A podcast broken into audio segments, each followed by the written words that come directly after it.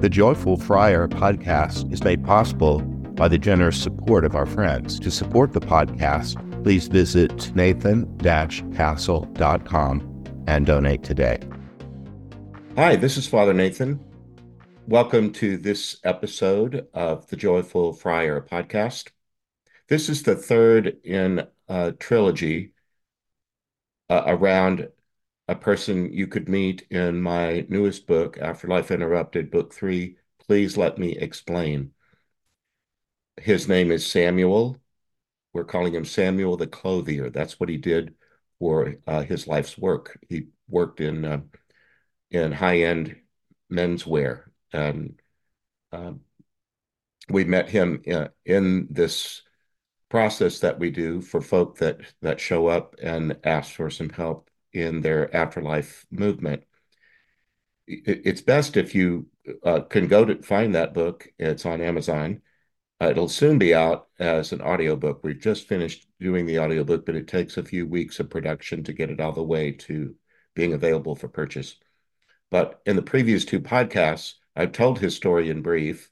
And then last time I did the thing we call compassionate response to how this story might have affected people who've heard it.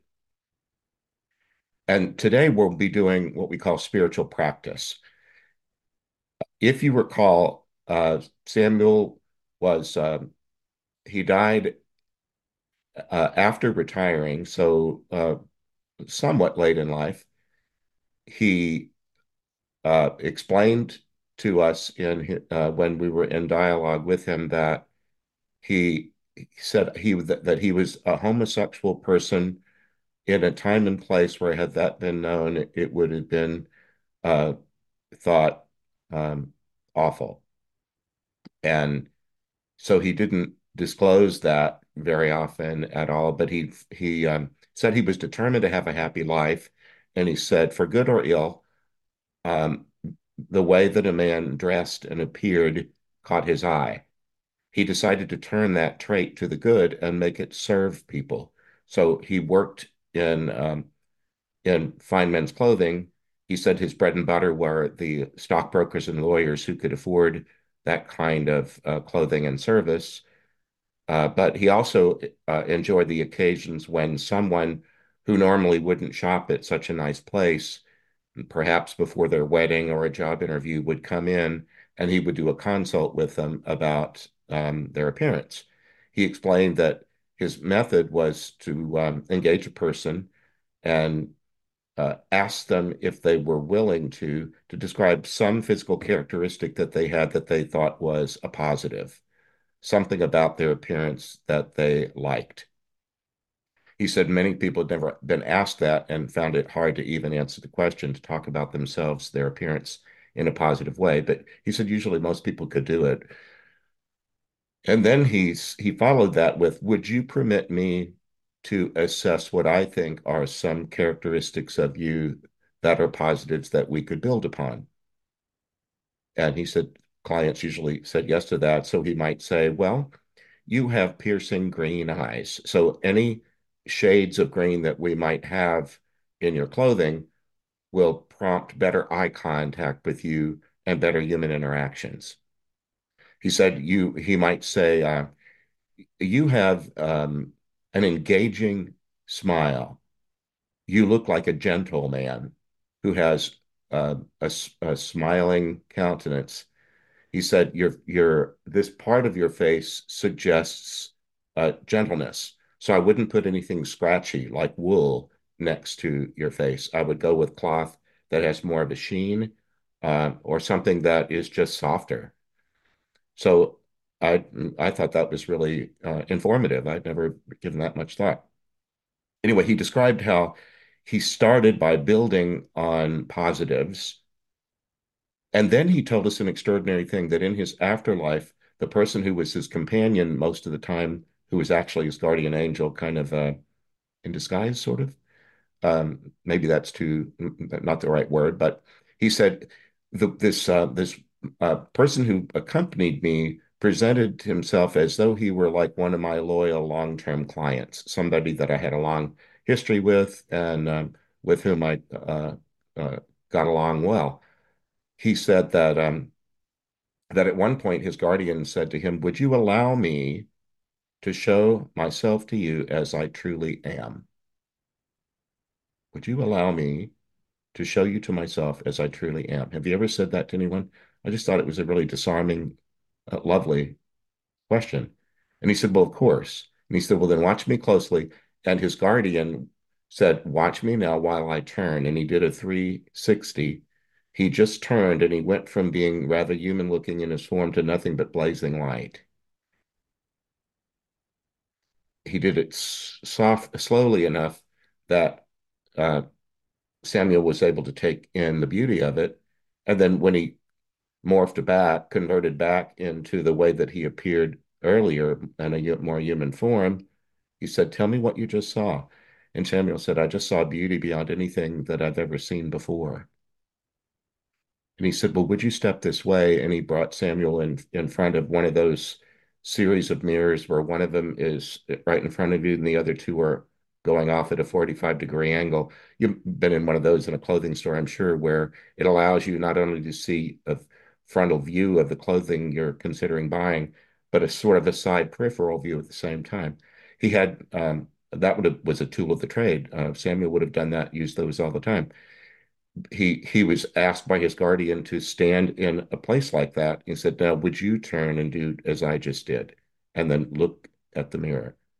And Samuel did a turn, and it wasn't exactly the same because a human and an angel are not exactly the same, but he said it was very similar. He saw nothing but beauty, color, light, and when he turned all the way around and came back to the form that he had been in previously, his guardian said, "Now, what did you see?" He said, "Well, I saw beauty, indescribable beauty." And he said, "Now, is it really true that you are that beautiful?" And he said, "I can't deny it. I just witnessed it." So that's the basic story that I'm working with. As a spiritual practice, I wonder, I'm going to use a word that is often used around churches. So if you're not a churchy person, don't let it distract you. It's a benign word. It just gets used at church a lot. It's called convert. In fact, when I do these, I'm doing this on Zoom. As soon as I end this program and I hit end meeting, a box pops up and the file converts. I don't understand what it's converting from and to, but it needs to do something to change the way it is before I can save it and then send it on to be edited. Convert just means co and con mean with, and vert means to turn or to turn around. So to convert means to turn around. The challenge for us, I think, is that sometimes when someone suggests that we need to convert, or that it would be in our best interest to turn around, very often our egos immediately dig their heels in. What do you mean I need to convert? I'm perfect just the way I am, or I don't need your judgment or whatever. We can take umbrage at the very idea that there's anything in us that needs to change. Well, that's just your ego. Okay, once in a while somebody is just being rude, but most of us move through life maturing and growing into our higher self, whatever you want to call it, your best self, by changing, and it's good to change often, onward and upward. Anyway, the idea behind this spiritual practice is if you wanted to convert from the version of yourself that you are currently to an even better version, how would you do that? Well, in particular for this little spiritual exercise, because Samuel was on the receiving end of other people's disdain because of his orientation, he said, he was used to being thought ill of, but he didn't let that drag him down. It was just a fact that was sort of beyond his control. So where I'm going with this is, I want to ask you, if you're interested, do you think there's any one individual or kind of person that you look down on and don't feel like that's a problem? I, for example, grew up in Southeast Texas. I was born in 1956, and in my early years, the Catholic churches that I belonged to were segregated. There were white Catholic churches, and in a town with enough black Catholics, their own church, because of segregation. The church at the time didn't stand up to that wrong. It accommodated it. Well, I lived through the period when we did convert. I went to a Catholic high school that was the first in the county to mix white and black students. I was there for that, those early years.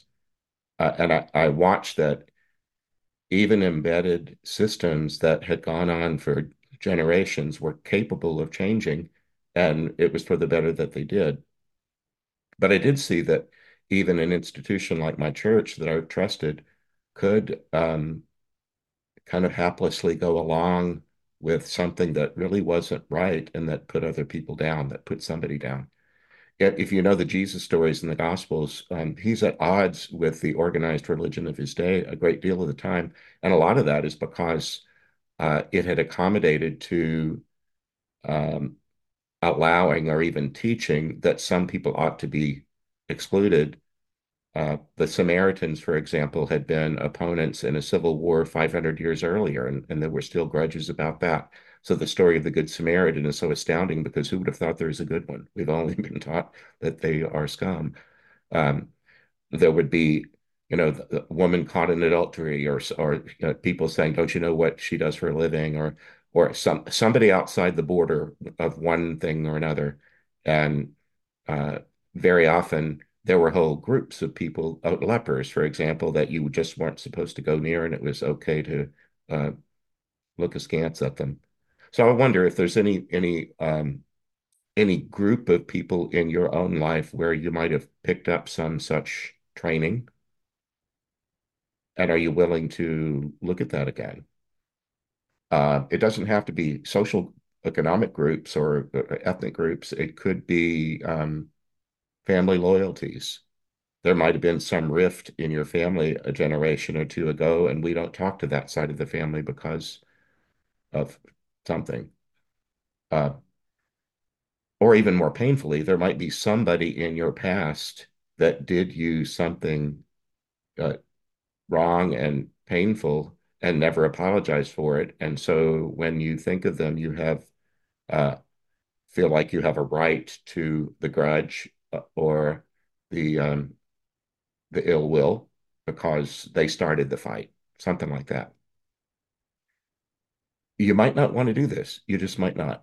But if you do want to try to convert, that is, to turn around, you're the one in charge of you.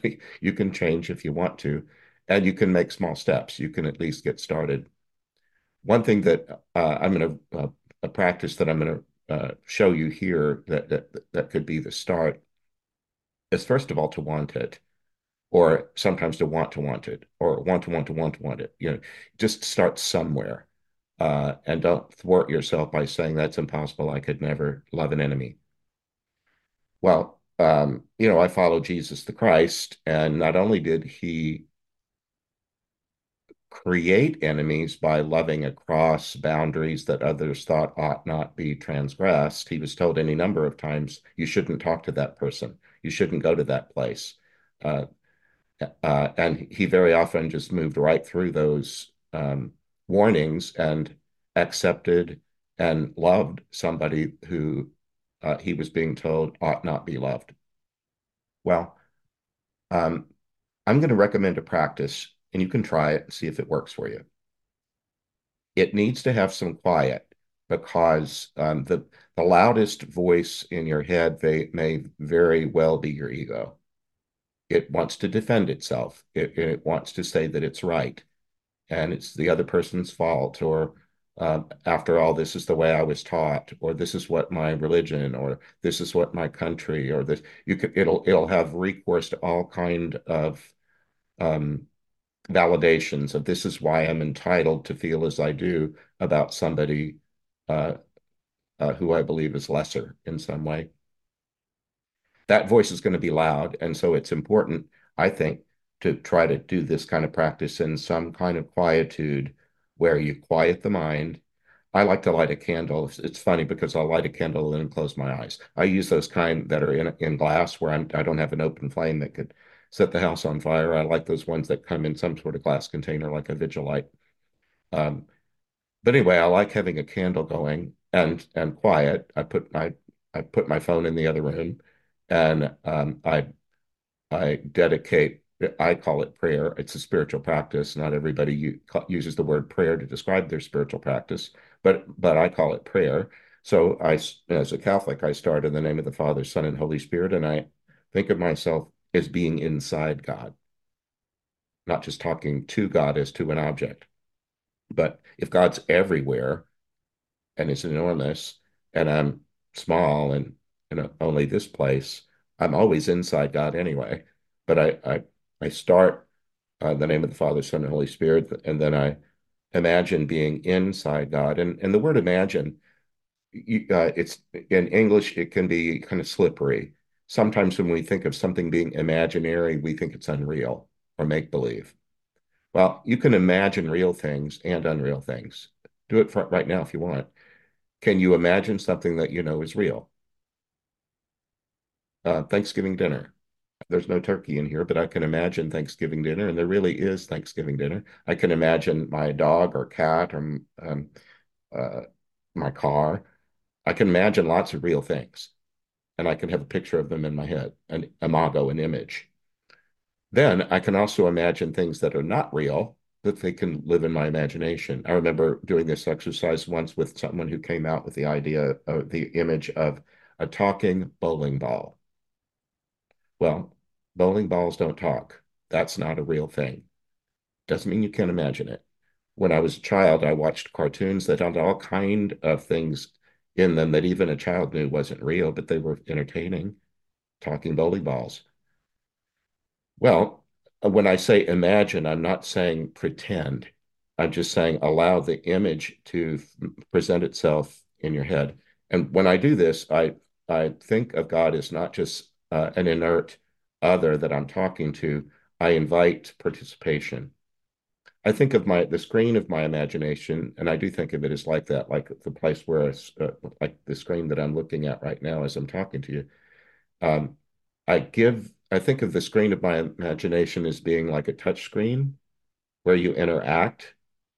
And I say to the Holy Spirit, would you put on my imagination? Would you play with me? Would you allow, would you use my imagination to show me something you'd like me to see? So I'm not just always projecting the whole time and only hearing my own psychobabble.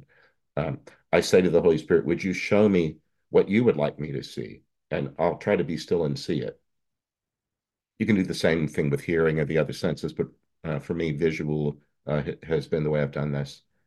So I'm preparing to turn around, possibly to convert the way I think and relate to someone who I'm disposed to think less of for some reason.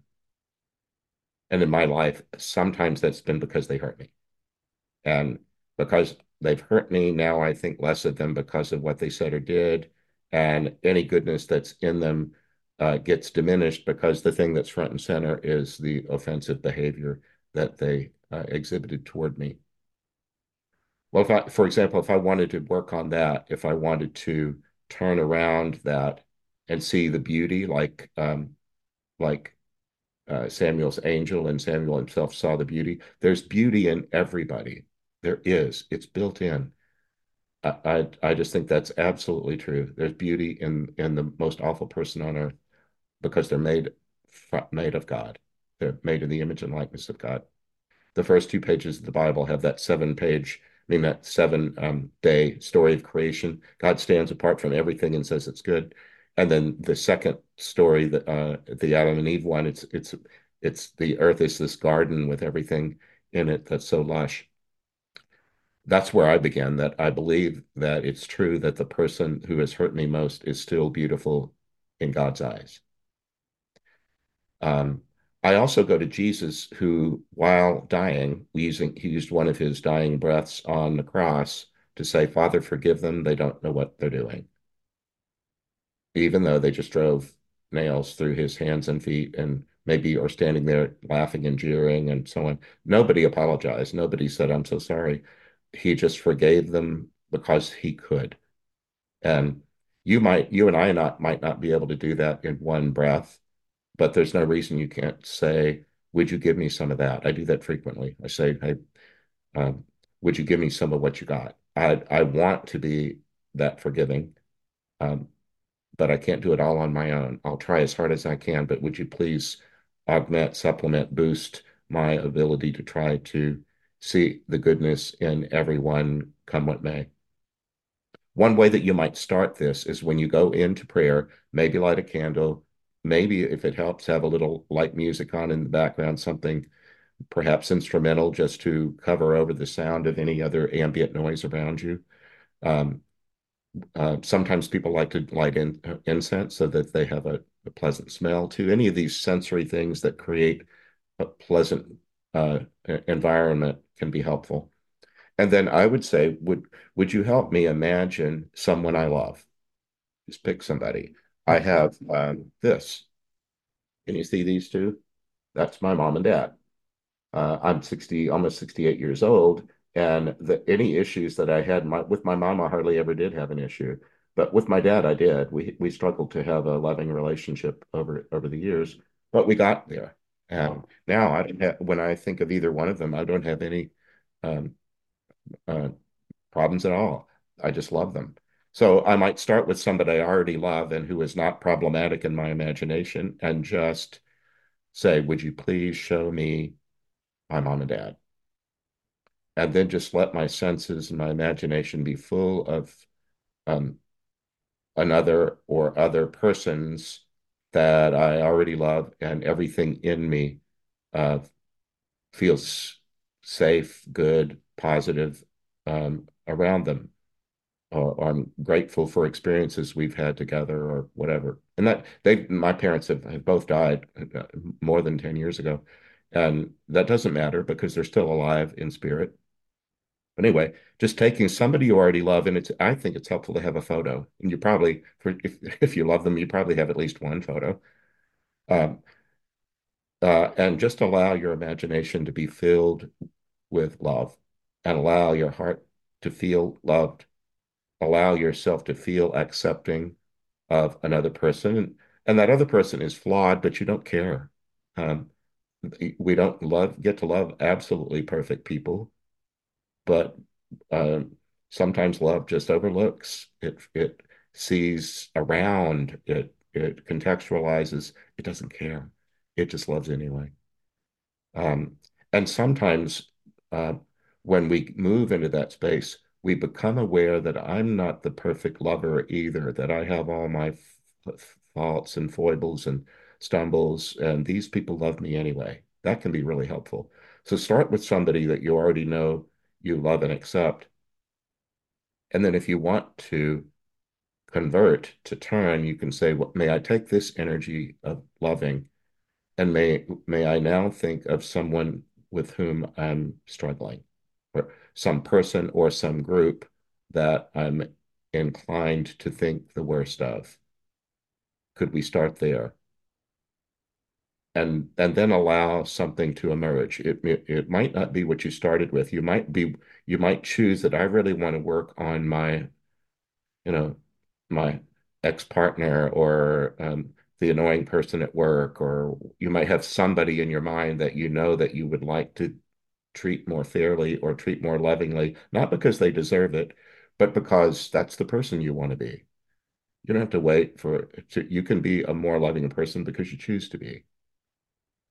Well, if you need it to be a category of drug abusive people, the homeless, gays, Muslims, anybody that's a different color than you, the other gender or whatever. It doesn't really matter. There's all, and the culture gives us so many opportunities to be angry about somebody in some kind. It really needs to be turned down. But back to where I was, letting your imagination be filled with goodness and love and positivity, because you're so well loved by somebody, and you can see the goodness in them so easily. Then you just say, I say to my higher power, who is the Holy Spirit, Father, Son, and Spirit, Jesus, I'll say, could we now move over to this category of this other person or this other group? And would you move some of that positivity, that grace, it's a Christian word for it, to here? Would you help me see this person the way you see them, not the way that I see them in a kind of knee-jerk, judgmental way? I know that my thoughts about this person routinely go to this negative, and I want to acknowledge that, but I want to see bigger. Would you show me more? Would you help me turn the way that the angel and Samuel did in that story? Would you help me turn and just see what's true, see what's beautiful? That's all there is to that. It doesn't have to take long. And I described a way to do that in one's home, where you can control the environment and make a beautiful space. But it could also be done in a lesser way, waiting in line somewhere, or I don't know. This is an attitude of mind that could be done in brief moments, if that's what you choose to do. Sometimes I'll do that when I do my banking, which I have to do a little later today. I try to go at times when I can expect the lines to be short, but they're not always. And so before I get out of the car at the bank, I pray for everybody in the building. It's like, before I have a chance to pass some little judgment about somebody's tattoo or nose ring, or overhear conversations about their finances and stuff, before I have any opportunity to have opinions that I don't need to have, would you just help me see the goodness of everyone in this place? May I see them shining? And then I can make them pray for whatever their needs might be. So anyway, I'm going to leave it at that. But I hope this is helpful. I believe that we can go to a deeper level of seeing the beauty in others, but it doesn't always happen without effort. Sometimes we really do need to get rid of a kind of screen or a set of prejudgments that dispose us to think the worst of somebody or some group. And I just believe that if you follow Jesus, even if that person or group reoffends or never says they're sorry, that doesn't mean I have to hate. Doesn't mean that I have to presume a huge difference between me and that other, because I want to be in union. I want to be, I believe oneness is built into the universe, and that's why it's called uni. And I want to be a part of the oneness and not a part of the separation. I want to be a part of and not apart from all the other folk that God has put here with me. So that's it for today. Remember that I'm praying for you. If you want to be in touch with me, I'm reachable through my website, which is Nathan-Castle.com. If you want specific information about any of the characters in the stories, I do ask that you read the book first. There's just not enough hours in the day for me to describe things that I've already spent time describing, so that would be helpful. But if there's something I can do for you, just please let me know. For now, this is Father Nathan Castle. Thanks for being a part of this episode of The Joyful Friar. Have a great day. I hope you enjoyed this episode of The Joyful Friar. Please like, follow, and subscribe. You can visit me at Nathan-Castle.com. Send me a message by clicking the contact button.